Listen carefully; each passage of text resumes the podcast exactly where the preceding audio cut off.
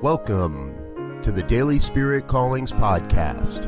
I'm your host, Robert Brzezinski, and I invite you to join me every day as we explore an affirmation, inspiration, and call to action for your life this day. And here is your Daily Spirit Calling for March 26th, 2019. With a deep sense of abundance and prosperity, I share God's great bounty with the world. In an unlimited universe, there can be no lack or limit to the amount of good one person may receive. In fact, the only limit on how much good you may receive is how much you can embody.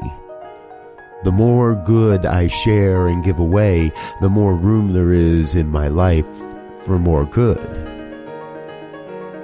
Today, you are called to share from the great bounty that is your good with those in your life. Share with those you know and those you don't. Share from a sense of abundant prosperity as the truth of your life. Thank you for listening to Daily Spirit Callings. If you found value in this program, please share it with your friends. Learn more about Spirit Evolving Ministries at spiritevolving.com. Until next time, peace and blessings. Go forth and prosper.